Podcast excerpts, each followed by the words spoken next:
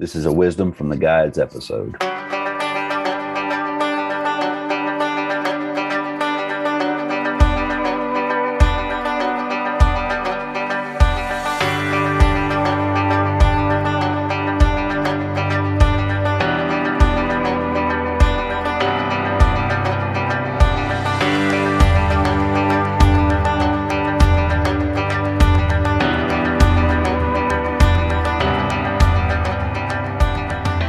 Atop the world headquarters of Southeastern Fly, this is the Southeastern Fly Podcast.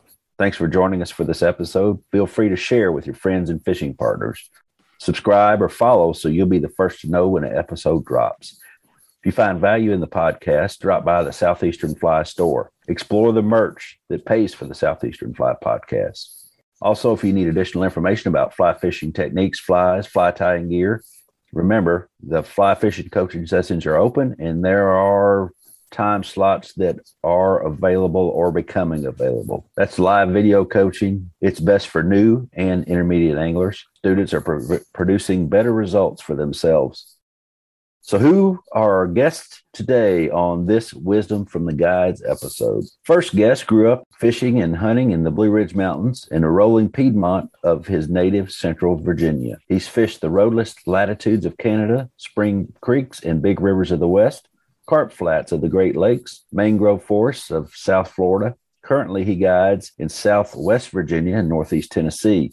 You can fan, find him at Matt Riley, flyfishing.com. Please welcome to the podcast, Matt Riley. Matt, thanks for coming in, man. Thanks for having me, David. Good to be here. Matt, we can't have a wisdom from the guides episode if we only have two guides. So I've invited another friend of mine and soon to be a friend of yours as well. Uh, y'all had a little bit of time to talk before the episode. So our second guest grew up in middle slash eastern Tennessee. Uh, he fishes all over the altitudes of Tennessee, from high in the Smokies to down in the valleys. He's very knowledgeable about fly fishing in the West. He currently guides in Middle Tennessee, the Great Smoky Mountains National Park, and small streams of the Cumberland Plateau. You'll find him at Trout Zone Anglers. Let's welcome back to a Wisdom from the Guides episode, David Knapp. David, good to see you again. Good to see you, and thanks for having me on here. I always enjoy it. Yes, sir. David is sitting in Cades Cove right on the road. Uh, actually, he's got a background that uh, is a picture of Cades Cove. So Matt is in his. He said he's in his backyard. It looks like it. Honestly, looks like one of the sheds from Louisiana, like the dock sheds down there. I just knew you were going to say you were down there, which was going to hurt my feelings. So I wish right now. yeah. yeah, it's going to be a little warmer down in Louisiana than it's going to be here or there uh, this coming weekend. It's supposed to get down in the teens here, so that ha- that has some definitely has some benefits to it, but it also is cold on the bones. This particular episode originated from our podcast by Southeastern Fly Facebook group members. They have a strong desire to learn more about smallmouth fishing on the fly. So we want to take this episode from the larger waters to the smaller streams uh, and give kind of a little bit of variety. So Matt fishes you fish from a, a, a, boat, a raft, is that right? Yes. And then David is a wading angler for smallmouth up on the plateau. So we're coming at it from two different perspectives. We want to get a big water perspective and a small stream wading perspective. I've already been a guest and put an episode out on smallmouth Usually I'll answer some of the questions too, but I, if the, the listener hasn't heard the smallmouth episode, it dropped in December, I believe. I had done an episode on the Wet Fly Swing podcast, uh, and and Dave was kind enough to say, "Hey, why don't you put this episode on your in your feed?" Uh, so I did that. So I'm probably not going to answer any questions here, but I will interject if I if I hear something really cool, I'm going to poke around on it. Uh, I hope to hit as many of the or anticipate as many questions as I can to make the episode really good because we have some excellent feedback on the smallmouth episodes. So you two are sitting in a good spot to drop information. And I've done my research with Matt and I've done some research on David too, personal research with David and fish with David quite a bit. But these are two fishy guys. They uh, they know how to catch fish. They know how to catch smallmouth. Uh, so I think we're all going to learn something here. So let's roll right into the first question. Y'all want to go ahead and get on with it? Yes, sir. So Matt, what equipment do you prefer when fishing for smallmouth? I am a I'm a seven weight guy. So to start with the rods, ninety percent of the time I fish a seven weight, a nine foot seven weight rod. I occasionally carry an eight weight, especially for if in the very few situations where I feel they need to throw a sinking line or a bigger, you know, if it's a five plus inch fly that just will handle better on an eight weight. And again, that's that's maybe five to ten percent of the time that I'm fishing in the spring to fall time frame. So seven and eight weights, you know, a six weight will do pretty well, um, especially if you're fishing, you know, floating lines and top water stuff. But so a seven weight to me is a really sort of even middle of the road. And that's what I personally throw most of the time. And then from the perspective of lines, I'm a big proponent, you know, like you said, David, I mean, you can be really simple about it. Um, or you can be as complex as you want to. On all the waters that I fish, you can get by all year, generally speaking, fishing a floating line. And I say that, you know, with the idea, you know, when you do need to be in the lower part of the water column certain times of the year, if you fish a floating line with a nine foot fluorocarbon leader or you know maybe 10 11 feet if you really need it. You know you can effectively fish with a weighted fly down to you know 9 10 11 12 feet if you if you need to. That said once you get into the realm of fishing streamers particularly non-weighted streamers streamers that might need some density and weight in the line to get them down i also fish intermediate lines and i also think fish uh, sink tip lines. The sink tips, again, 5% of the time that I'm fishing, but particularly in colder water, sometimes a foot um, in depth makes a big difference. And if you can keep your fly fishing, you know, a foot above the bottom, two feet above the bottom versus you know, trying to fight with a floating line to keep it down in the water column because every time you make a strip, it pulls the fly another, you know, six inches up in the water column. I think that that sinking line does make a difference sometimes. Um, and then, like I said, some flies like uh, the Murdich minnows, one that I fish a lot, comes to mind quickly. You know, you can fish it with a floating line, but uh, they don't sink very well. And you don't need them to sink much, but you want them to be, you know, six inches to a foot maybe under the water. And I think an intermediate does that really well. I fish the spectrum on lines. And then when it comes to leaders, you know it's it's again it's just situational if i'm fishing top water stuff I fish, uh, you know, I generally start with a nine foot tapered leader. The lightest line that I typically fish would be 10 pound or, you know, 1X or so. Um, I typically fish 0X or 12 pound when we've got low clear water. And then anytime fishing top water stuff that I want to stay on the surface, I start with a nine foot mono or nylon leader because it floats. Mm-hmm. And what I'll do there is I'll cut maybe a foot of the tippet off of that and I'll tie on a foot to 18 inches of fluorocarbon tippet. Fluorocarbon has a higher abrasion resistance for fish that take your fly and, and bulldog you and drag you under ledges and logs and stuff like that, um, which inevitably happens. And it makes a good story too. It does. I, I can't I can't tell you I can't tell you how many times I've I've jumped out of the boat, you know, in the summer to and have to you know dig a fish out from underneath of a ledge you know on the on the river.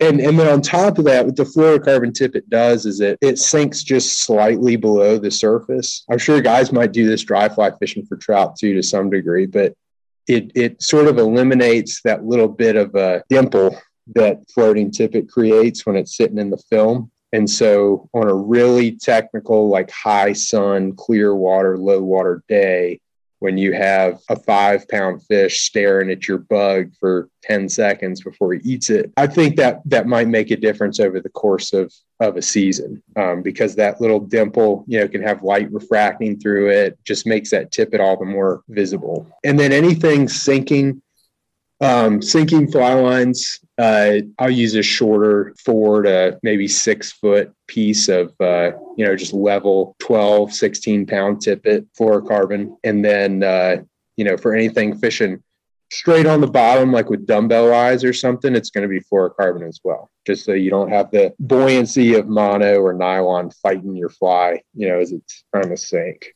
that kind of gives you a little bit more control too, or it does seems to for me. I mean, it's not like I'm down there directing the fly, but it does give you a little more control over, you know, especially if you're fishing the bottom with like a, a crawfish pattern and you're trying to mm-hmm. bump it and raise it. And, you mean with a you mean with a floating line? Uh, with a sinking line. Oh yeah, on the bottom. Yeah, yeah. It sounds like you fish similar. To what we what I try to do is you know, make that line match the water depth and mm-hmm. take into account speed, weight of the fly. What should my retrieve be? Those kinds of things start coming into play. And I will say that um, maybe to be a contrarian, that I I fish I fish crayfish flies with a floating line like 95% of the time. And my I get asked that question a lot, you know, how do you fish a, a crayfish fly? And my biggest reason for the floating line is, you know, even even with you know like an intermediate line has generally has a some sort of mono core or something like that that allows you to have a lot more sensitivity a lot like you know guys fishing fishing fluorocarbon on spinning reels or something like that. Yeah, it makes sense. I generally feel when you're fishing crayfish flies, sometimes the takes can be so subtle that I think just the water tension on a fly line that is subsurface, period, makes it really hard to feel any kind of take. So I'm much more of a, like I said, what I'll do is tie a crayfish fly on a nine foot fluorocarbon leader down to 12 or 16 pound. Crayfish fly's got to have some kind of weight in it. And I'll cast the fly and you know let the fly sink and usually what i do is i throw some sort of a little kind of crooked mend into the fly line so there's so the line's not perfectly straight if you create some sort of angle in your fly line that allows you to see anytime that crayfish fly stops so if it catches a rock or something like that, you know what that looks like. It usually is kind of just like a slow, you know, the line will start to kind of peel towards it. In which case, you can just do a short little strip or you can give a mend or something like that. And that floating line being tied to the surface, it'll kind of hop the fly up, mm-hmm. you know, mm-hmm. six inches or so, and then it'll sink back down. Or, you know, you might see a, a sharp little twitch. Um, and in which case you know it's a lot like fishing uh, soft plastics or something on on a you know sort of a slack line presentation where you see that twitch and you can you know you can Bill Dance them because you got the floating line and right. and no water no water tension so that's that's actually how i do that so weirdly enough if i'm fishing a crayfish fly i'm fishing a floating line if i'm fishing some sort of neutrally buoyant or deer hair bucktail kind of streamer, then I'll fish at sinking. You mentioned a, a minnow a while ago, and I'm sorry I didn't. I wrote it down. I thought you said a merch, mer, mer, Meritch mineral or something like that. Yeah, Murdich. Murdich. How do you spell that? Uh, it's M U R D I C H. Okay, just for the listener out there to be able to to uh, look that up, I think that's important to to be able to give that. Is that is that one that's got a deer hair, or is it buoyant, or is it? So it's it's only buoyant because it doesn't have any weight in it, and then it has it does have bucktail. It has a synthetic material, I, I believe it's called ice fur, mm-hmm. or um, it's very similar to the CCT body wrap or Chocklett's, uh, body wrap, that kind of stuff. It's kind of a crinkly, yeah, EP, EP fiber kind of kind of feel, and so it traps a lot of air, and then there's no weight in it. You know, I do know guys that fish them with you know, like a split shot or something on their tippet, which works. But if you're going to fish a fly, I think that doesn't have any weight built into it, the benefit of that is you have this excellent neutrally buoyant action where you can give it a hard strip and it can kick and kind of flutter. And right. when you start adding weight to the fly itself or to the leader, you know, you kind of rob your your presentation of that a little bit. And so fishing it on a line that gets it down I, I, think is is the better way to go. Yeah, I agree with that. That's kind of like fishing. Um, one of my favorite flies is uh, oh a zoo cougar. Sheesh. Oh yeah. Oh, yeah. yeah, late. I should know that. That is yeah. one of your favorite flies. Yeah, you're supposed yeah. to know. Brought you one that you'd hung. One of your clients had hung in a tree the last time we fished. Yes. And I'd found. I had it in my truck like for a year. Matt, that was uh, wow, that was in depth. I like that. There's a lot of lot to absorb there. This may be one of those episodes that that folks want to listen to more than once or parts of more than once if they're gonna if they really want to get serious about smallmouth, you know, be able to take these different questions and and lay them out and kind of use whatever they can from the episode, this episode, and put it in their program because probably nobody will use all of all of one, all of the other, or all of both. But you know what what pieces can I put in my in my process to help me along? So let's move to David. And David, you're going to take a to look at the same question: What equipment do you prefer when fishing for smallies? And and uh, but you're going to look at it from uh, smaller streams like the the Cumberland Plateau. There's a lot of small streams up there, and there's some some small streams that feed into a little bit bigger streams, and there's some pretty decent sized rivers up there as well.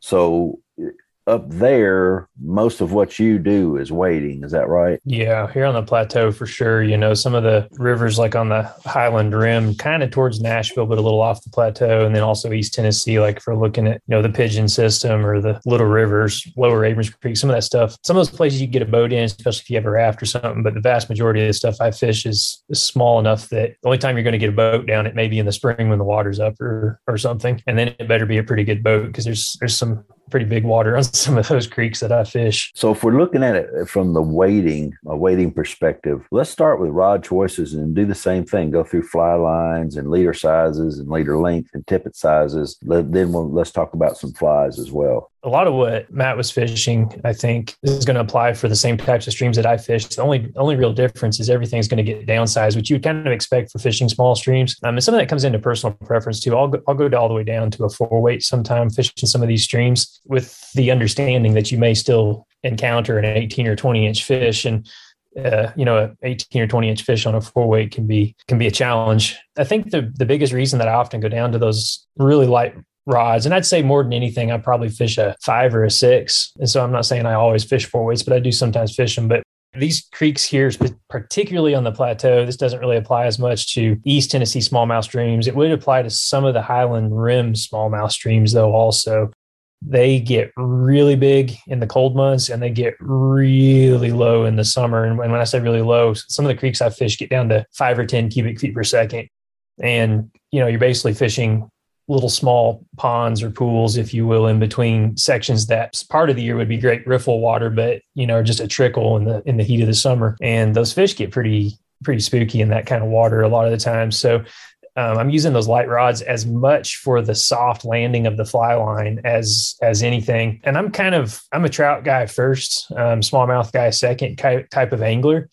And well, David, you know this. I love finesse fishing. I love midge fishing. I love I love going small when I can. So a lot of times I'm I'm throwing small foam stuff. I'm throwing hoppers, small poppers that most people would would be using for bluegill or something. And and again, a big piece of that is these fish just kind of get spooky on the plateau. I've had a lot of fish that will come up and kind of just stare at a a bug and then you know either the tippet's too big or or you know I didn't twitch the bug right or something. They're kind of like, eh, no. And you know you go down smaller on the bug or lighter on the tippet, and the next cast they eat. So I'd say when the flows are up a little bit, I'm fishing five and six weights, and I'm probably trying to fish. Uh, I'm kind of with Matt. I like going as heavy as I can. So as as long as I can, I'm fishing probably one X more than anything. But I will in the in the heat of summer, I will occasionally, when I'm hopper fishing, go all the way down to 4X on some of these creeks up here. And it's not necessarily because I want to, it's just when the fish are getting real finicky on me, sometimes that's where we end up. But that's kind of a last resort. I carry that stuff with me. And even when I think it's going to be a tough day, I'm usually still starting on 1X or 2X because you guys both know well enough. When Matt was talking about digging them out from under ledges, you get you get 4x and that fish digs under something, you're done. There's there's nothing you can do about that. And smallmouth are guaranteed going to dig. There was a there's a time I was fishing this, you know, talking about rods. I was fishing a little seven and a half foot four weight glass rod that I had got for trout. And I was like, I want to see what I can do with smallmouth on this rod. So I was fishing on one of the little creeks up here and hooked, I don't know, a 10 inch smallmouth. It was, you know, just a little fish. And I couldn't do anything with that fish. I mean, he was he was going under every rock he wanted to go under, and I and I had heavy tippet on him. I mean, it's just nothing I could do with that fish. So when I do fish a four weight or something, I'm even five weights, I'm fishing really fast rods. I'm fishing rods that even though they're four weight or five weight, I can still really have that strength in the butt to really stick it to a fish because you are going to have to haul those fish out of structure. And it usually goes better if you can haul them out before they get in the structure. Once they dig in there, all bets are off. There's a lot that can happen. Um, as far as fly lines, it was interesting because I kind of, I was kind of expecting Matt to be like, oh yeah, we like sinking lines out of the boat and stuff. And it, you know, it turns out we're, we're fishing the same way, big water, small water, smallmouth is a smallmouth. I'm 95% of the time fishing floating lines. I'd say the the one exception when I'm wade fishing would be some of those more lowland rivers. Again, the pigeon system, like the Little Pigeon, um, Little River, some of the Highland Rim streams over towards Nashville. If we're looking early in the season when the flows are up um, and the um, water has some turbidity in it. That's an inside joke, Matt. That's a that, came from a long time back on one of the episodes we did.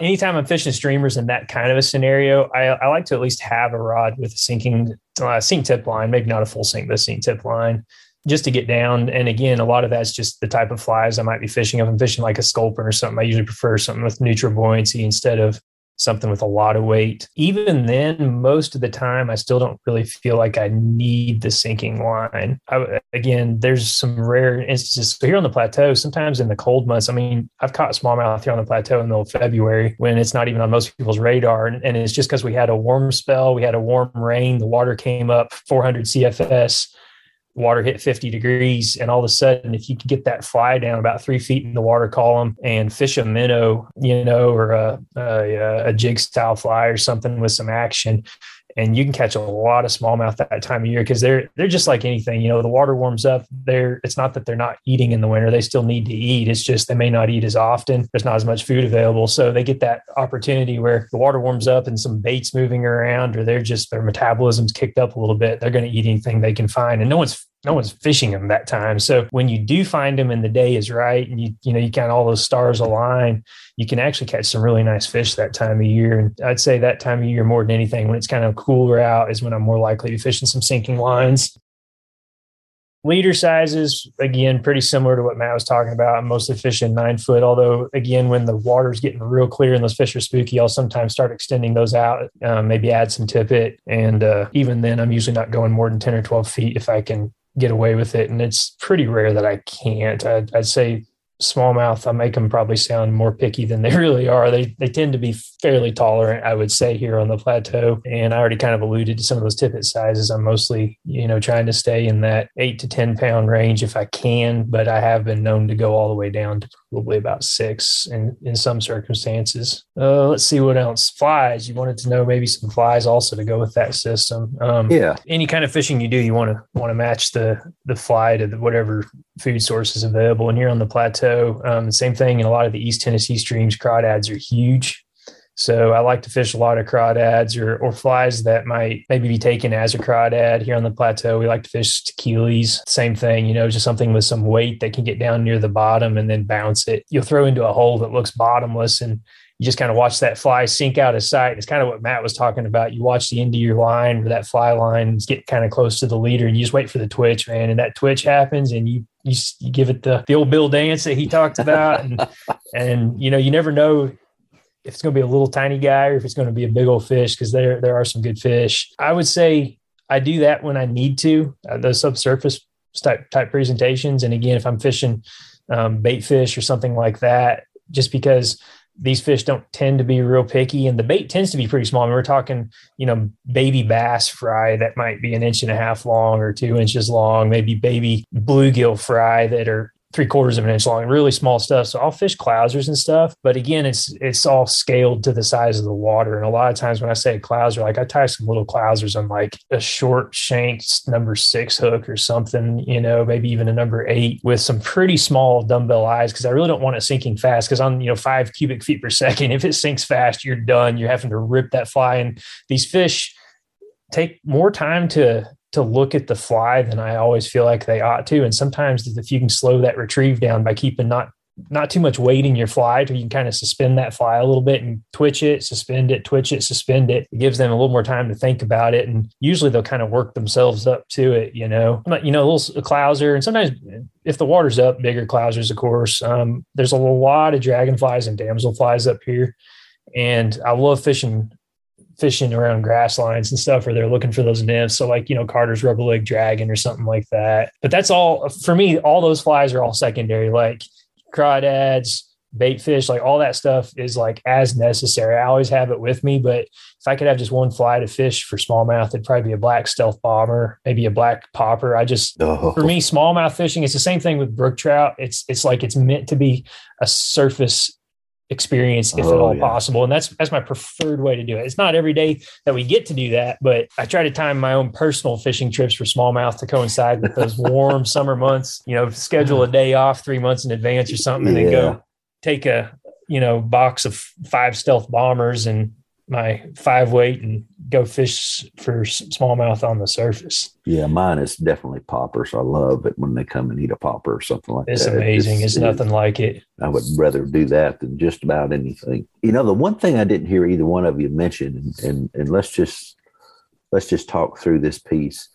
Do y'all uh, a, a Tequeely is is similar to a big nymph a lot of in a lot of situations, but do y'all nymph any? I know a lot of folks want to know about nymphing for smallies. So I I've had people ask me that question, and I it's weird. You can get kind of technical about it. I mean, I would consider any crayfish fly to still be a streamer, mm-hmm. but I will dead drift them and fish them, mm-hmm. you know, mm-hmm. like a nymph. Mm-hmm. But if if you want to talk about actual, and, and I mean, another technical way you can take it is, you know, a hellgrammite is a larva mm-hmm.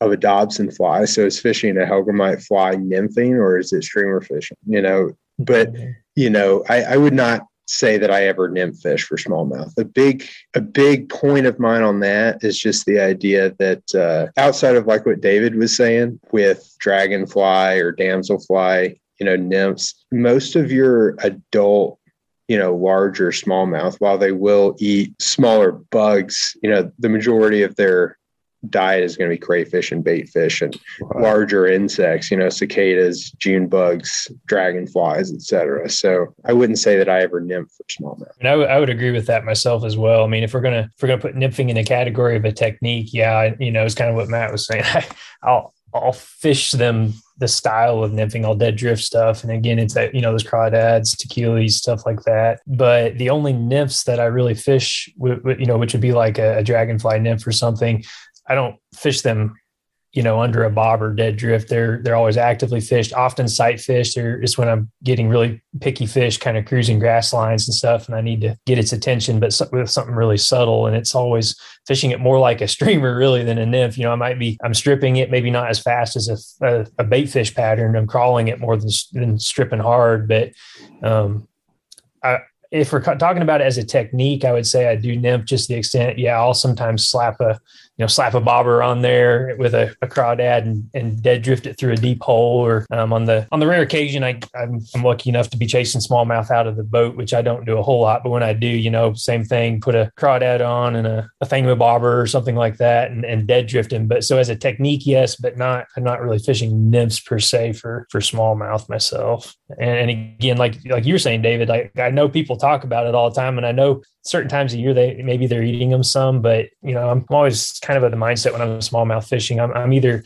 a fishing on the surface and if i'm fishing a full weight with hoppers i'll, I'll go catch 10 inch smallmouth all day and be happy just because that's fun you know right. if, if i'm if i'm fishing big poppers and stuff you know or if i'm fishing big crawdads i'm looking for big fish and, and i don't want to feed them a, a, little tiny snack if if they're going to eat them a, a big old steak or something. I might add too that you know I think when people think about, I mean, think about a smallmouth river, it's just like any other river, but generally a little bit more spread out. At least in my case, you know, looking at third and fourth order rivers. You, know, you, have a riffle, a run, and then a pool. And in a lot of in a lot of cases, particularly on the rivers that I fish, you have long pools, long flats, and so when I think of nymph fishing, I think of fishing those riffles and runs. Yeah. You know, and I'm not going to say I, I I would not say that those larger adult fish don't inhabit that kind of habitat, but generally speaking, I talk to my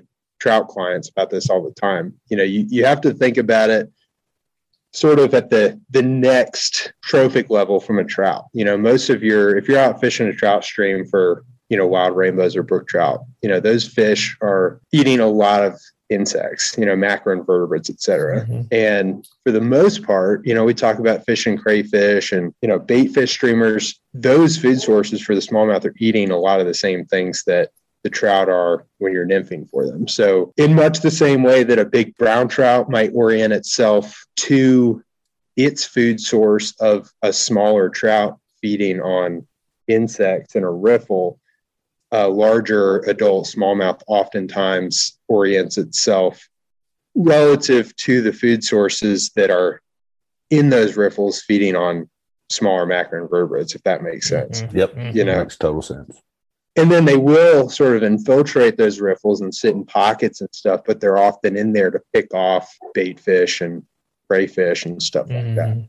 Mm-hmm. That's an excellent way to look at it. A good correlation let's we we've kind of started hitting on bodies of water so which is where we're headed next. So water types are important to being successful and, and i get that. And i think i sometimes get kind of dialed into two or three different water types that i really spend time on and some i just blow through. But big bodies of water and small bodies of water uh, big rivers small streams often have similar characteristics, although the bigger rivers have sometimes bigger types of that riffles, runs, and pools, while a smaller stream might also have riffles, runs, and pools, but they just might be they would just be smaller. David, what types of water do you normally seek out and why do you seek them? Why do you go to those types of water? It's a good question. So I'll kind of divide this into two things. So the plateau streams tend to be a lot more like a mountain stream, and we tend to have the exact water types that you're talking about, but it tends to be um, more rocky, more kind of pocket water in between those deep holes, interspersed with some really deep plunge pools, even that would be, you know, big white water features if you're out there paddling in the middle of the winter when it's,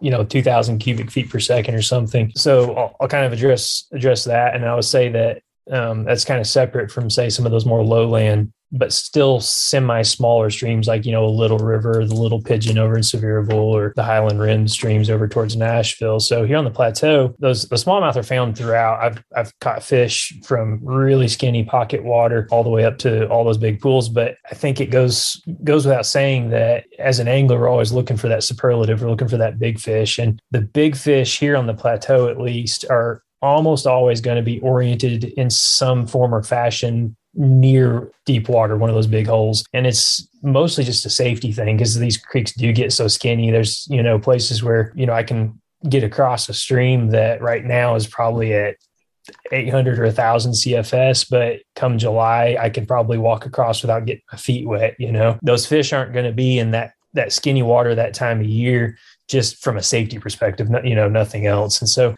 one of the really good piece of advice I, heard somebody articulate one time, and they, they basically said, find the big whitewater features and you'll find big smallmouth. And it really kind of does come down to that. If you can find the holes and the big pools, the structure that creates those big whitewater features actually ends up being a really good smallmouth structure also on, on these, these plateau creeks. Hard to fish. I mean, hard to get around in there, even in the summer, because we're talking about boulders, some of them probably the size of my house, a lot of them the size of my car and my truck um, or my boat, you know, so really rugged, but the fish the fish really like that structure. And again safety thing. I mean they're you know worried about aerial predators and stuff more than anything when you get that low water. So definitely deep holes when it's low water but but that said going back to the different water types i would say you know i was alluding to fishing in the cooler months when that water temperature maybe spikes up just a little bit when the flows are up a little bit. Those fish will move throughout the stream as long as they feel safe. And so those big those big runs that might be down to trickle in the summer. Those are awesome, awesome early season the holders of, of smallmouth. They'll be fished in, in all those big runs that'll take a bait fish pattern just you know like it's candy. This like probably right now in fact if, if the water's not too high i could probably go out tomorrow and, and find some smallmouth that'll just crush a bait fish pattern. And if i went back four months from now there probably wouldn't be a smallmouth anywhere close to that spot just because it's too skinny. You know they're they're opportunistic just the same as you know your trout or anything. So they're going to be where the food is. And that said, like even when those fish this time of year are up in some of those runs and, or, or, flats that might be too skinny later in the year, it still kind of makes sense. Like if you know where the deep holes are, you can say, oh, these fish moved up from that hole. That hole might be 150 yards downstream, but like I know why these fish are here. It's because there's a giant pool just downstream. So a lot of these plateau creeks, if, if people are looking to fish these types of creeks, they in the summer might have, you know, a pool that's the length of a football field or longer, huge, huge, huge pools. And then they might have a quarter mile of riffle water that just holds a few scattered fish. It's not that they're fishless, there's still some fish in that water, but not a lot of fish. And so this time of year, when it's not as obvious, you know, where those shallower holes are or, or shallower sections, you're like, man, I'm not catching too many fish. And all of a sudden you start picking up fish. Well, if you go back in the summer, you realize, hey, I was within 100 yards of that giant pool, and those fish have kind of spread out to feed a little bit, but they're still close to home. They're they're not you know, just randomly out there cruising around for no reason. It doesn't take them long to get back to that pool either, if if, if they need to. No, and and they have to. I mean, these these creeks in the plateau are kind of like a Smoky Mountain stream in the summer. They spike up and down so fast that those fish have to know their routes and have to be able to get back and forth, or they're going to get stranded. You know. Right. Right. And I will say the nice thing about fishing on these creeks on the plateau is, is the water does get really clear, and I'm sight fishing as much as anything. So I'm you know I'm, I'm walking flats that might not be more than knee to waist deep at the at the deepest point for you know 50 yards maybe and you, you, can see the fish. I mean, they're, they're, they're not hard to find. You look out in the middle and you'll see a shadow cruising around. That's your fish, you know? So it, it's a lot of fun looking for those fish and you know looking all water types but grass beds are the other thing. And i think that's something that goes more with lowland rivers also. We get some grass beds here on the plateau and on those lowland rivers it's crucial part of the equation i i think. Grass is always just just amazing place to look for fish. They they'll crash minnows up against the grass. They'll go in the grass to look for for uh, you know dragon or damselfly nymphs or all sorts of good stuff there in the grass, and then they know it. So Matt, um, so you're you're looking at a little bit bigger water bodies of water, a little bit bigger rivers fishing from a boat. Let's. Uh, what types of waters do you find yourself seeking out? I think, like David did, I kind of have to take that in two directions because I do have, I, I counted it up before I did some presentation recently, and I think I have conservatively like 350 miles of river that I can float um, within like an hour and a half of my house. Nice. That's awesome. Yeah. Five or six different rivers and they're all different. I have, I have, uh, dam controlled tailwaters that are, you know, TVA water bodies. So they have like two settings or, or three settings. I have, you know, freestone rivers. I have tailwaters that are more run of the river, but they have a lake in the middle so they don't dirty up quite as much. And I have a lake. I have a couple of really small rivers. So, in that sense, you know, day to day, um, what I'm seeking out is is just going to be, you know, the question I ask myself is what qualities do these individual fisheries have that will just be sort of positive percentage points for me any given day. You know, it's like if we just had three inches of rain, I can go fish under a dam um, and not have to worry about dirty water so much. But we'll probably have high flows because the water just cut on. And whereas it's normally really wide and flat and the fish can be anywhere in the summertime, when the water comes on,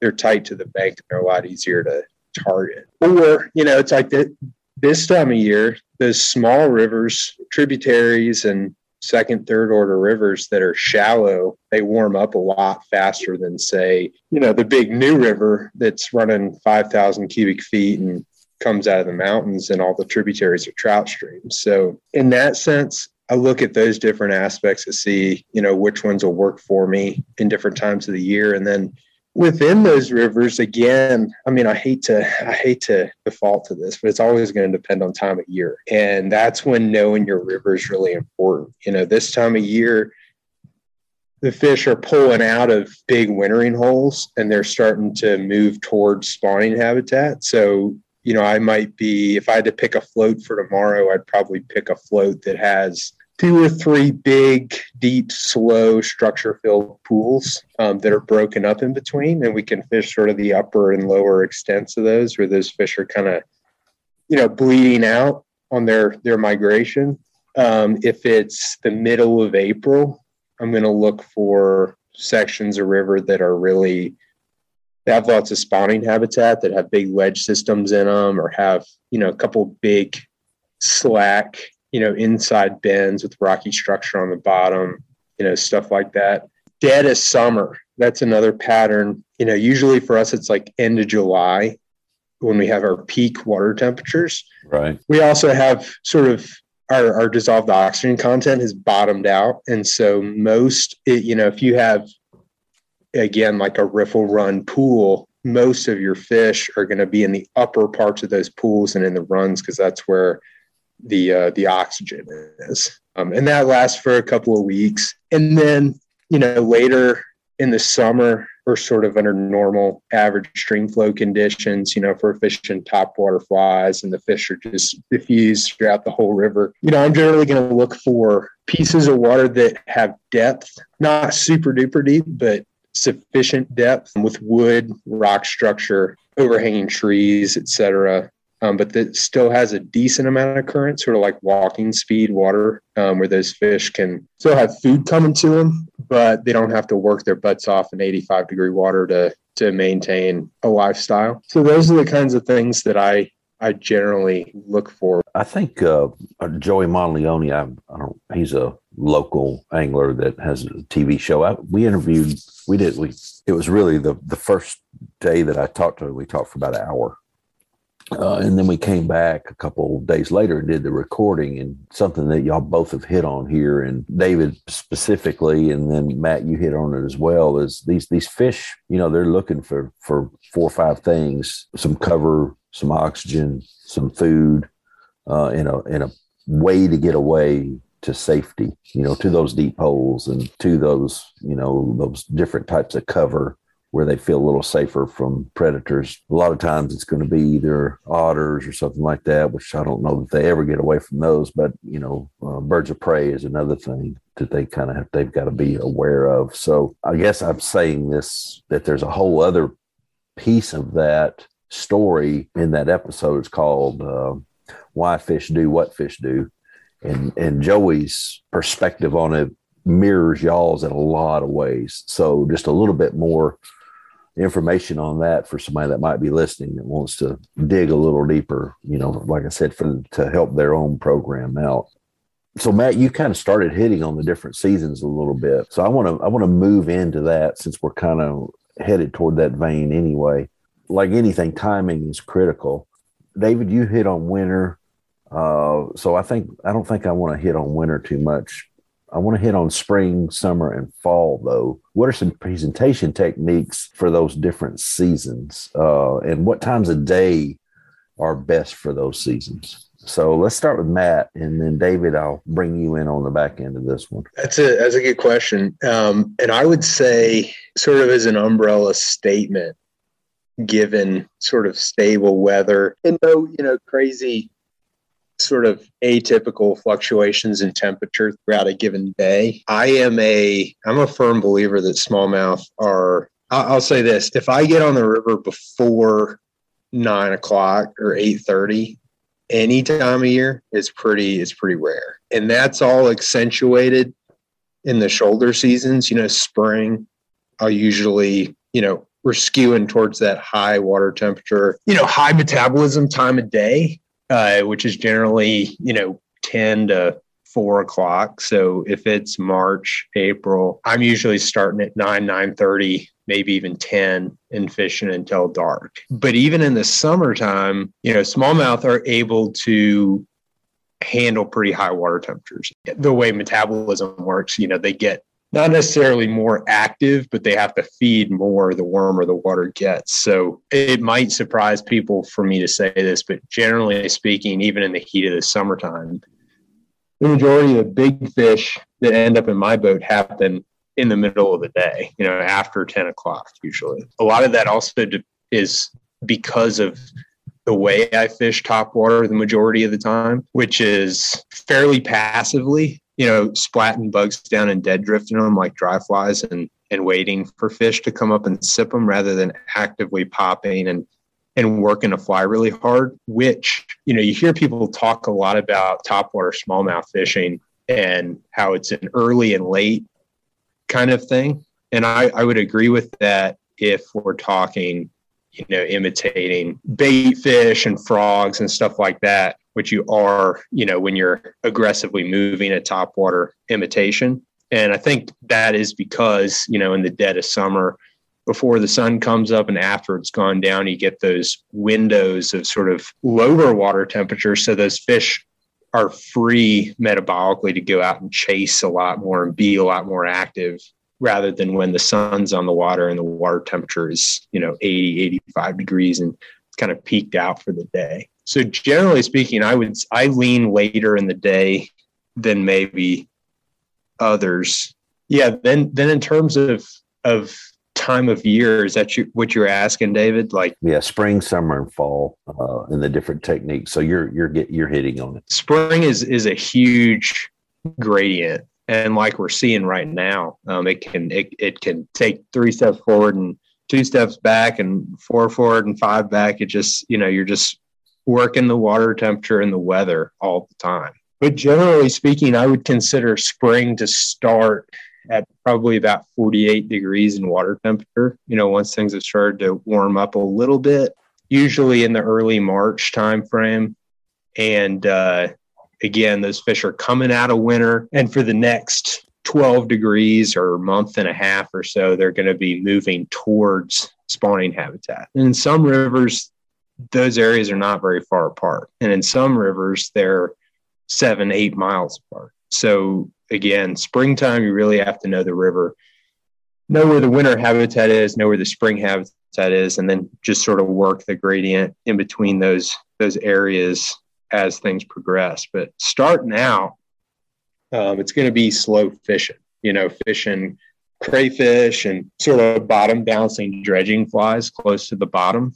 And that's when I use, like I was talking about earlier, that crayfish floating line kind of technique a lot. Up to I'm not going to say it's a specific, you know, science, but somewhere in the low to mid 50s, there seems to be a switch where now all of a sudden that fish is warm enough to be active enough to chase down a fly. Now, you're you talking 50 degree water temperature or air temperature? Water temperature. So, probably around 53, 54, 55 degrees, all of a sudden, you know, you'll be able to get them to chase something and eat it, you know, versus having to take it down to them. Yeah. So in that time frame, you know, now all of a sudden we might be switching to intermediate lines to fish a fly like that Murdich minnow or like a Zuku or, or you could fish a floating line with a fly that's got a little bit of weight in it. And then, uh, yeah, you're just following those fish to, to spawning areas. And then after that happens, without getting, you know, too into depth about spawning behavior, you know, what happens is the males will move in first, sweep a nest, um, females come in, drop eggs, they get fertilized, and then the females are post spawn immediately after that. And they kind of diffuse into the river from their spawning habitat and they start to recover. The males sit on the nest and they guard for two, three weeks. And that post spawn time frame, and again, it's a gradient, you know, not all fish spawn at the same time. So they go through waves. So you know, right after the spawn, you have a small number of post spawn fish and a lot of pre spawn fish still, some males guarding, and then it just sort of progresses from there. But those big fish can get hard to, to pattern in the post spawn period. And one of the patterns that I've noticed on my rivers is the uh, fact that we have a lot of non game sort of bait fish species that also spawn in that time frame so may and june. And what those fish do is they become very brightly colored and very oblivious to just about everything going on around them. And those those food sources generally spawn in tailouts and in riffles. So in late may early june all of a sudden you can start picking up big 19 plus inch post spawn females and like eight inches of water in a riffle where you'd never see them any other time of the year or in tailouts on the sort of upstream side of a ledge right before the next pool starts. That's what happens then for me. Then we get into summer, you know, it's usually right about the calendar start of summer, you know, end of June. Those fish spawning's completely in the rear view, they're recovered and they just diffuse throughout the whole river and they're thinking about feeding and conserving energy and growing as much as they can. So that time of year they're spread out everywhere in good habitat. And you know that's when we're doing a lot of top water fishing especially on sunny bright warm days. Of course things change. You know you get rainstorms the water dirties up comes up. Sometimes you got to go to streamers or fish closer to the bottom. But summer is kind of what people think about you know, in terms of smallmouth fishing, where you can float down the river and cast at the bank and, and catch fish on a lot of different. And then one of the really fun and interesting things for me in the summer, being a person that's out every day, is is the fact that you know over the years you have these interactions with these big dominant, you know, old fish, and they tend to, you know, once they've spawned, they tend to go back to their same summer haunts year to year. And so you can kind of watch these fish grow up and you can keep a mental map of the river and have these big fish spots come, you know, July, August, September, but you can hit day to day. And now all of a sudden the question is like, when do we need to be there to try to get this big fish to eat? Because he's just getting smarter and smarter every year. And I, I mention that because generally at the end of September, it's usually for me right around the end of September, early October, we get some cold front. Sometimes it's a hurricane um, and the temperature drops 10 degrees or something like that. Air temperature on average for a couple of days and the water temperature drops. And the summer pattern just totally dies and those fish leave and they're not there anymore. And they start to pack up into what I call wolf packs because now all of a sudden you'll float down the river and not see anything for an hour. And then you throw your fly out and here comes like 12 fish that are 13 to 20 inches chasing your fly down. Yeah. And what they're doing is they're just, you know, they're just feeding heavily as they're transitioning in reverse to what they were doing in the spring back towards winter. And, you know, of course, it's not a couple week thing. It's a probably most of the months of October and November that they're kind of on that that transition. So that time of year, we're just kind of walking back. You know, we're doing a lot more streamer fishing, and then as things cool down, uh, dropping it just even further down in the water column and fishing crayfish and you know, jiggy dredging kind of flies. Wow, that was a lot of good information right there. That'll be that'll be worth a rewind and re-listen to. Going through those seasons like we just like we just did, and like we're fixing to do with David. There's a lot of information that's going to be packed in there. So, like I said, it may be worth scrolling back after uh, after you listen to the whole episode and then picking some of those different seasons apart apart depending on when you're listening to this and when you're chasing those fish. So, David, uh, let's do the same thing and let's go spring, summer, fall, uh, and also what times of day are best. But let's let's hit on those different techniques that you use and hints for the hints for those different seasons. I'm gonna more than anything hone in on the on the summer um, simply because that's when I do most of my smallmouth fishing, and I'll I'll give a good reason why. I will say it was kind of fun listening to Matt's explanation. It's kind of inspirational, makes me want to go hit a broader variety of smallmouth waters than just my creeks here on the plateau because I'm a little limited up here. And uh, it's kind of fun being able to pattern those fish throughout the different transitions they go through. That's pretty cool. Here on the plateau, I'm I'm pretty limited to the heat of summer most of the time, simply because these streams are so rugged. You're not going to wade the banks on these streams if it's at all warm enough that critters can be out and about like snakes, uh, you, you won't find me staying on the banks. And if I can't get in the creek bed and stay in the creek bed, I'm pretty much not fishing these streams. So I'm I'm a little bit limited on on my seasons. Now I will say most years um, we at least get a window, sometimes starting usually in April, where it maybe doesn't doesn't rain for two weeks and our streams will get all the way down to you know 50 or 100 cfs or something before we get another front that pushes more rain through. And uh, so usually I'll, I'll, I'll get my first smallmouth trip in sometime in april into may. And it, it's kind of the same thing those early seasons we're starting out more streamer fishing getting those flies deeper in the water column. In short just you know kind of that. But really, the majority of my smallmouth fishing is that heat of the summer where we can get in the stream bed, stay in the stream bed, avoid the the ticks and the chiggers and the snakes and all the other goodies up there on the banks that are out crawling around looking for us. Um, it's a real similar thing as far as my favorite thing I've, I've already I've already said this about smallmouth fishing is is fishing on the surface, and I do a lot of kind of what Matt was talking about, where you know I fish a lot of stealth bombers or poppers, but not as actively as what probably a lot of people envision when they do that. We'll definitely chug them um, or give a big strip to get that bubble trail with the stealth bomber. But when I first make my cast, like I might leave it sitting there for 30 seconds or a minute before I do that first pop or that first chug. And a lot of times I give that first pop or first chug and I'll wait another 20 or 30 seconds. And it's usually after it's been sitting there for 20 seconds when the when that big fish comes up and sips it and it's kind of fun because you think of bass and, and you're thinking of that classic toilet bowl of a, of a largemouth eating a, a frog by the lily pads or something and that's just you know i've had i've had plenty of smallmouth crush crush a popper or crush a, a stealth bomber but I've had way more come up and sip it, just like a you know a trout on the clinch sipping a sulfur mayfly in, in early June or something. And it's just the coolest thing to have a fish that size sipping a bug that large like you would you know it's just so counterintuitive. You think oh they got to get there just just kill that thing. No they don't. They just take as much time as little energy as they have to. They they got big by not having to expend that energy you know by making the most of the calories that they get and not wasting those calories. So they're just very deliberate in everything that they do. And uh,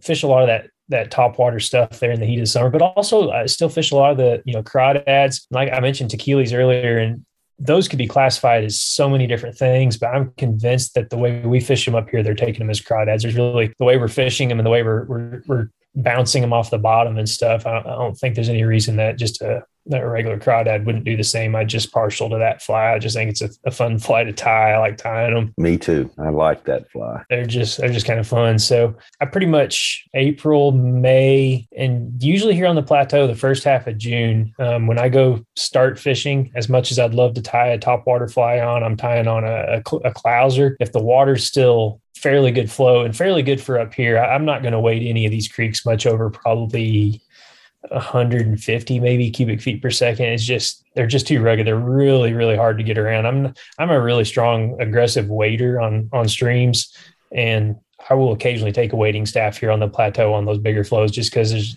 big sandstone boulders and you're stepping off into a hole and you may step a hole that's a two foot in diameter between two little boulders and it, it looks like it's a foot deeper and it's you know four foot down to the bottom of that thing so you know i'm fishing fishing streamers um, and fishing them initially as aggressively as I can. I'd much rather fish a streamer with a lot of, you know, either a jerk strip or a really hard strip as, as fast as I can.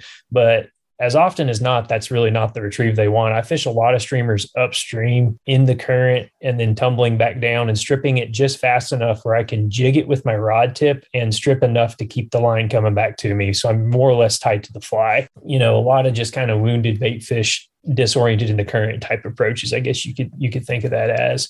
Um, and then the other one that I really like is is an across or a down and across swing slash strip. And again, it's it's a slower way to present the fly um, when you're you're kind of swinging it in the current. It's not it's not just ripping it through there because again, as much as I like to start that way, it usually takes about ten minutes of ripping a fly to get zero response and saying, okay, I got to slow this thing down, match the speed of the bait, match the speed of the fish. You know, it's the water's still on the cooler end, and and they may or may not be willing to chase super super hot. They'll they'll get out and move, but they're not going to just you know blast ninety miles an hour across the pool. Now in the heat of the summer, you throw a big popper out, leave it for 30 seconds, and you look way across the other side of the pool, and there might be a fish coming from 40 feet away, and, and it's flying. I mean, it's it's coming full speed the whole way, and it gets right up to the fly, and it just stops. And you're like, "What are you doing?" Eat, and it'll it'll stay stopped. It'll just sit there and stare.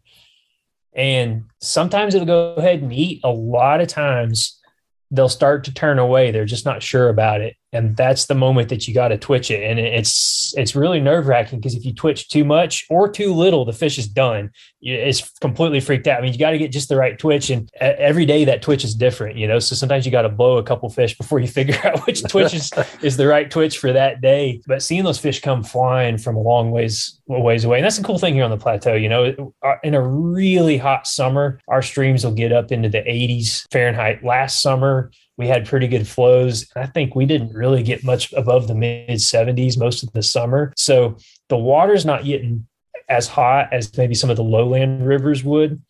And that keeps those fish just a little bit more active, a little bit more aggressive, a little bit more willing to come running, but they're still cautious. So they'll come running and then they'll put the brakes on and think about it for a while. They're the smallmouth are one of the most thinking fish. I mean, I, you just see the wheels turn and they come up and look at your fly, and you're like, "Man, what are you thinking about? Just eat the thing," you know. Fall, so I, I'll fish smallmouth pretty much to the end of middle to end of September. And as soon as those streams start cooling down, I'm usually so busy with trout through October and November. I just don't even have time to chase smallmouth. So I can't really say a whole lot about it other than then a lot of the smallmouth up here are doing the same thing like like Matt was talking about. They and the thing with our smallmouth those wintering holes don't tend to be super far away because you get those really deep plunges that might be pretty good sized holes fairly often on these creeks. So Um, it's more like a mountain stream, and that the wintering hole may only be 50 yards away or 100 yards away. They're not having to migrate three miles back down the river or something. So they are going to definitely concentrate back up though as it starts cooling down. One other thing he was talking about wolf packs of fish, and it was kind of fun. I, I liked I liked that description. It was interesting to me that talking about those bigger rivers that was happening in that transition back towards winter mode because here on the plateau in the summer fish will do that. And they'll be doing it on the peripheral edges of those really big holes along weed lines. And there'll be a, a school of fish um, crashing bait against weed edges and stuff. And sometimes even into the weeds. I mean there there's really really really really thick weeds that you all of a sudden just see the weed tops just moving like crazy. like, what's going on? I'm, you know, 10 feet back from open water and you start looking and there's some fish that's got back in there chasing, you know, whatever bait is back in there that particular day. It's pretty fun to watch, but um, that can be a challenge in terms of trying to target specific fish when they are potted up like that. You know, if you get your cast just right, you might get the biggest fish. But if you mess up in the least, there's, you know, five other fish really close by. And one of the little guys is undoubtedly going to beat the big fish to the yeah. fly. So it, it can be a challenge when they're potted up like that. Sneak in there and grab it. It can definitely be distracting too. I, I've had probably a dozen different experiences with clients where something like that happened. It, usually it's in the month of October. Um, mm-hmm where, and we're usually still top water fishing, but where client slaps the bug out there and look, you can't see any fish, but then all of a sudden there's like eight of them around and there's, yeah. you know, the two biggest ones are like jockeying at each other and like, like doing circles around the fly and like you can yep. almost picture them like eyeing each other and sometimes the client gets so distracted that like the biggest fish just slams the fly and they just they're, they're just like mesmerized. Yeah. And that's uh yep. it's it's it's pretty i you know it's easy to get frustrated in those situations but it just makes me excited that a fish can do that to a person. Yeah. That's again a great story for somebody to to be able to tell. So I was fishing for trout the other day. Uh, the other day it was probably been I don't know maybe a month ago, and and was fishing the edge of a pool. We probably caught four or five fish out of there. The first one was the biggest.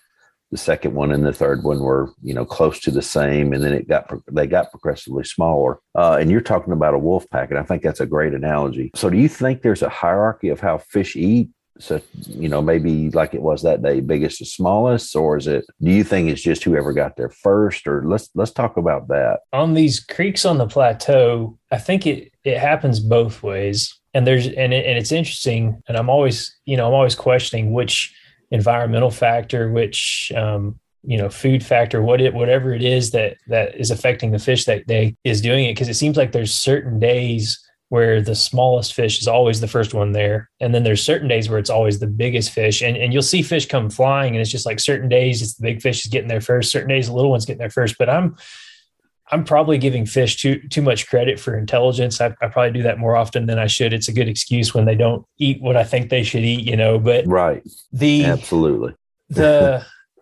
big fish here on the plateau a lot of times you can you can kind of tell when someone's maybe been fishing your stretch of water that you thought was your own you know secret smallmouth section because they'll come flying up and then they'll kind of sit back and, and you know they'll be like okay i'm going to let junior over here try that out. And if it works out for him then if it comes along again i'm going to eat it you know?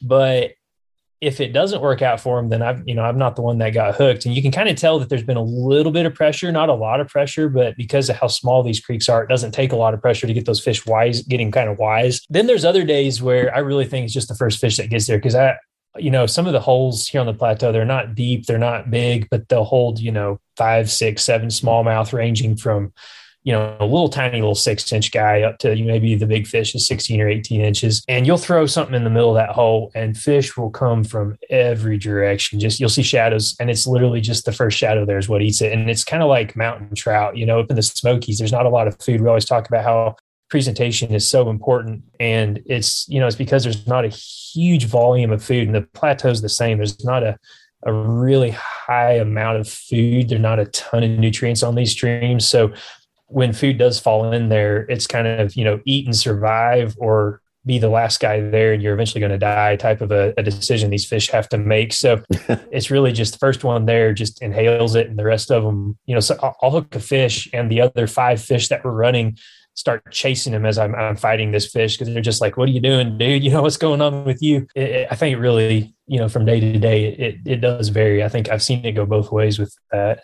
Matt, how about you? Do you think there's a hierarchy? I've been sitting here thinking and listening to David. Do you think there's a hierarchy? I, I don't. I'm not going to give you a real answer, um, but I'm not going to pretend to, to understand anything that I don't. Um, I would say that, at least in my mind, it's probably more likely that such a thing exists in a smaller sort of more segmented river like like the ones you're describing david where mm-hmm. You know you've got a pool and you've got a head and you've got a lip of that pool and and realistically it's not a it's it's still an open system but you might have your four fish in that pool that are working with each other but i would say uh seasonally I, I, think a lot of it, and I, I, go back to water temperature a lot, but I think a mm-hmm. lot of it has to do with water temperature. Like David was talking about earlier, a big fish moving really slow on a topwater bug is super common. And topwater, particularly a slow topwater presentation, is also really effective on big fish in the dead of summer. I think to a large degree because the water temperature is so hot and that food source is not, you know, if a terrestrial insect falls in the water near a big fish and their number one priority is consuming calories without expending calories, then they know that they can just kind of tilt their pec fins and slide up to it and sip it in and go back down and not really have lost anything in the equation. So I think in the dead of summer, your smaller fish definitely have the ability to do a lot, to be a lot more active in their food acquisition. Mm-hmm. And so if you find yourself, or if your fly finds itself in a competitive, you know, situation for predation, that smaller fish, I think, in a hot river is generally going to be the first one to get there because that big fish has a lot of weight to maintain. Whereas on the other side of the equation, you know, you hear people talk a lot about like trophy season with smallmouth fishing is usually in cold water shoulder periods like March, April, and October, November. And I can tell you that I can fish the same fly on the same line in April and have a bigger average size than I can in June. Mm-hmm. And I think, and, and you just don't see the smaller fish. So I think to a large degree in colder water, a bigger fish is more capable of that quick chasing kind of kind of action. So I think it really just depends on the season. You know, I I think uh, you know, on the one hand, a smaller fish is in competition. I see it with muskies all the time. I mean, a small fish is like a bat out of hell usually. Um, yeah. Because in, in in my justification for that is that they're competing with a lot of other bigger fish, and if they see something, they're going to eat it. Whereas a bigger fish has lived a lot longer and they're a little bit more cautious. And and then again on the flip side, you know, a bigger fish is is theoretically dominant, so he's going to take what's his, right? So I don't know if there is an answer, but it certainly does fluctuate. This this question came out of the podcast group, and I, as I like to say, I noodled on that thing for probably a couple days off and on, and uh, I'm like, I'm not sure there's a hundred percent answer there.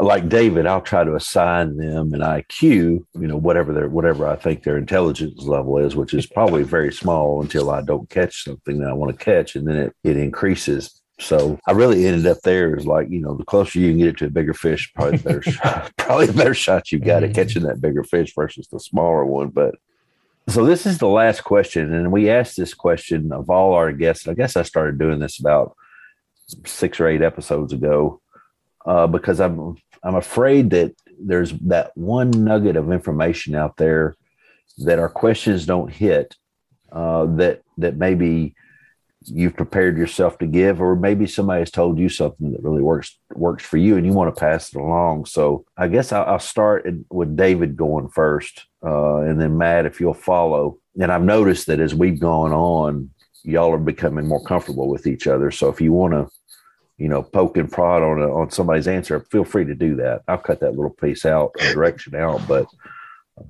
you should leave the but, poke and the prod in. There you go. Yeah, yeah. the question is, what's the one question we didn't ask that you believe would help our audience become a more productive smallmouth angler? Like I said, David, if you'll go first, uh, and Matt will follow, and then I'll I'll I'll probably poke around on this a little bit too. Yeah. So when I was reading through this, I was like, man, what what can I even come up with? And it hit me like the thing that I guess got me started fishing smallmouth effectively when I first started diverging a little bit out away from trout because I'm like most people, you know, trout's what brought me into fly. I shouldn't say most people, a lot of people. Trout's what brought me into fly fishing, and it's you know been the last I don't know 15 years or something that I've messed around with things like you know smallies and stripers and muskie and different other things that out that are out there. And early on, when I first started thinking about smallmouth, Daniel Drake over at Little River Outfitters made a comment that stuck with me forever. And he said that smallmouth are a lot like brown trout. He said, just fish for smallmouth in ways like you would fish for a brown trout and and you'll start catching fish. And the interesting thing about that, that helped me as much with my smallmouth as it also did with my brown trout fishing. Um, it took both of those things to a whole new level for me when I started thinking of them in similar ways. And they're definitely different fish. There's there's you know there's a lot of similarities. There's a lot of differences too, but I think that you know just kind of that that big bad um, often apex predator or or one of the apex predators in their system that's able to eat when it wants to eat and rest when it wants to rest and you know be a bully when it wants to be a bully when you start thinking of it that way similar types of water um, slower water structure is important with both of those fish just thinking of them in that light has just made a, a, world of difference for me for both of those species. It's, you know, things that I've taken from smallmouth fishing, I've applied to browns has made some interesting, interesting changes in how I approach browns. And then things that I do with browns that I do, for, do with smallmouth help me catch smallmouth. So if someone out there is, is currently a trout angler and thinking about starting to get into smallmouth, kind of think of them like a brown trout and see what that'll do for you. That's a, I think that there, there's a lot of similarities between the two. Yeah, definitely. Absolutely. How about you? Um, I, yeah, when I was looking at that earlier, the one thing, and honestly, I feel like we've hit it pretty good, is uh, just this concept of understanding. Well, one, like I think we've demonstrated pretty well, is that all all fisheries are different. You know, smallmouth inhabit a wide range of of habitat types. And it's really easy to read information, watch videos, listen to podcasts, et cetera, and think all I have to do is do what that guy's doing, and I'm going to catch fish in my river. And that's not always the case because you might fish a small, sort of the lower part of a high gradient, sort of high elevation river, or you might fish a lake or a, a delta or a, you know, a fourth order river you know? So i think if it the biggest thing that anybody can do for any fish period um, but specifically smallmouth is just understand how the fish progress through their year and just just understand biologically you know look at what they eat where they are certain times of the year and what they need and then just you know plug that into whatever you're fishing. And i think we hit that pretty good with the seasons but you know, I grew up on a river, uh, the James River in Central Virginia, where there there are whole floats, like six seven miles of water that you just don't want to be on in the spring because there's hardly any fish there, unless unless you have the background of understanding to know that, well, this is what they need for their whatever their life history event is in the month of April. You know, you might just think that you suck at fishing or there's no fish in there. You know, so. Mm-hmm. We've got one of those here. Yeah, make you think that you you need to take pick up a spinning rod or something, and that may not even help. Then, I mean, there's a a lot of times a higher degree of of uh, possibility to catch a fish with a spinning rod, and you know something will make some noise or or twitch a little different or move a little different. But a lot of times there just isn't a fish right there. Period. A stick of dynamite wouldn't wouldn't bring one out. I don't know. I have I have what is probably a bad uh, trait and that I'm willing to just grind really hard sometimes, and uh, there's a fine line between. I mean, like with the with with the muskie thing in particular, or any of the big apex predators, it's like at what point are you just not doing what you need to do to catch a fish? Mm-hmm. You know, or or or is it just that well they're they're dumb muskies and they're not eat? You know, what's mm-hmm. what's the mm-hmm. answer? Mm-hmm. Um, so so yeah i mean certainly i think in all fishing you need to have a little bit of confidence that you might know what's going on and if you haven't caught a fish in two floats maybe you need to look somewhere else. Yeah we've got a musky float that i've been on about three times and had several follows couple eats and no fish to the net. And you know your confidence is low but you know they're at least you know they're there. You know you'll get but still it's just like everything hasn't lined up for the angler and you're just sitting in the rowers bench going, "Oh, please, please do mm-hmm. something," you know. But yeah, and and when when we there's a there is a fine line between grinding it out and yes. the move. Absolutely, you know, there just mm-hmm. there really is, and, and man, that's a if we knew the answer to that, you'd be wealthy, man. You I can make so be, much money. I think so. I really think you could. I think you yeah. would have so much business. You know, you know, on the other hand, though, that's what keeps it interesting. If it if it got if it got too easy, it'd be a point where it wouldn't even be fun anymore. You know, there's got to right. be at least a little bit of work to it, a little bit, you know, of knowing your waters, learning, learning what the fish are doing. Yeah. So. And I, I, that's something that, I mean, David, you're saying you're a trout guy first and a, and a other species guy second. I'm the opposite. That's and cool. so I come at everything from a smallmouth perspective and it frustrates me to no end to hear guys like I exist right 25 minutes from the South Holston River, and I hear guys mm-hmm. say all the time, "It's like, oh, smallmouth they eat anything, and they're just you know you can catch them all day long every day." And it's like,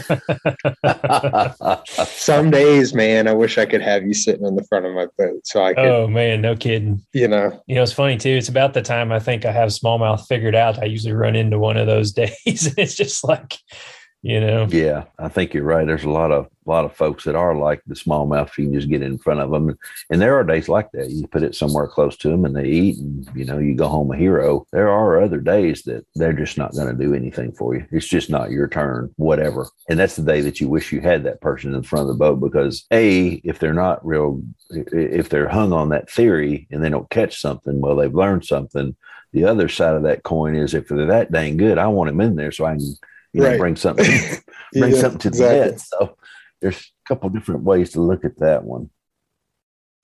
Gosh, guys, this is there is so much information in here between you two, and I'm glad I kept my mouth shut for the most part because I feel like I would have just dredged up what I had put in that other episode that we put out in December. So it was just one one good comment, one good technique, one good piece of information out of uh, after the other between you two, and and y'all worked well together. I like that. We we may we may come back and complain about Muskie one day on an episode all together. So good job, guys. Really good job. But for the listener, if you find value in the podcast, share this episode and the podcast in general with your friends drop by the Southeastern Floor to explore the merch that pays for the Southeastern Fly podcast. Remember, we've got some coaching sessions time still available, uh, and one one or two are fixing to come up uh, as people roll on and off the program. So, who are our guests today on this Wisdom from the Guides episode? Our first grew up, first guest grew up in fishing and hunting the Blue Ridge Mountains and rolling Piedmont of his native, native Central Virginia. He fished the eastern United States at length Currently, he guides in Southwest Virginia and Northeast Tennessee. You can find him at mattrileyflyfishing.com. Matt, man, I appreciate you stopping by and uh, and thank you for being a guest on this episode. It was really, really good to meet you and talk with you. That was a good time. Thank you. Our second guest grew up in Middle Tennessee and East East Tennessee, so kind of the kind of the line there between Middle and East Tennessee. He fishes all altitudes of Tennessee. He's very knowledgeable about fishing the West he currently guides in Middle Tennessee, East Tennessee, the Great Smoky Mountains National Park, and the small streams, as you heard, of the Cumberland Plateau. You can find him at troutzoneanglers.com. David Knapp, thank you for coming back to the show. Thanks for having me. Always a good time. Excellent job, too. Totally different perspective from the small stream. Well, you just listened to a Wisdom from the Guides episode on Southeastern Fly. See you next time.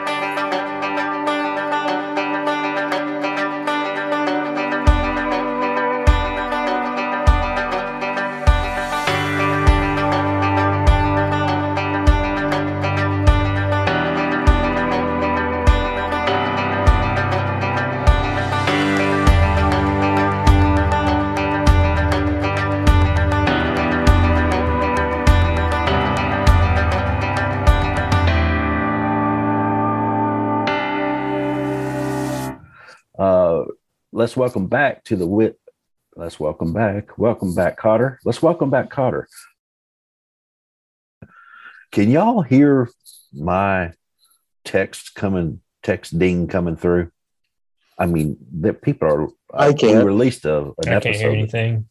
We you can't hear it either. We released an episode Yesterday. uh, yesterday about lunchtime, and I mean, it's going. Apparently, it's going well because I'm getting. I was hoping that I, I, it's coming through my headphones like ten levels higher than what any of us was talking. So, if uh, so, if you hear it, I apologize, but it must just be coming through my headphones. So, yeah, I, I'm not kidding. That's to be that's to be a good one. I'll let y'all get out of here. I know we've all got a bit early morning tomorrow. So Yep. Yeah. appreciate it, guys. Thank you. thank All right, you. see ya. Talk to y'all later.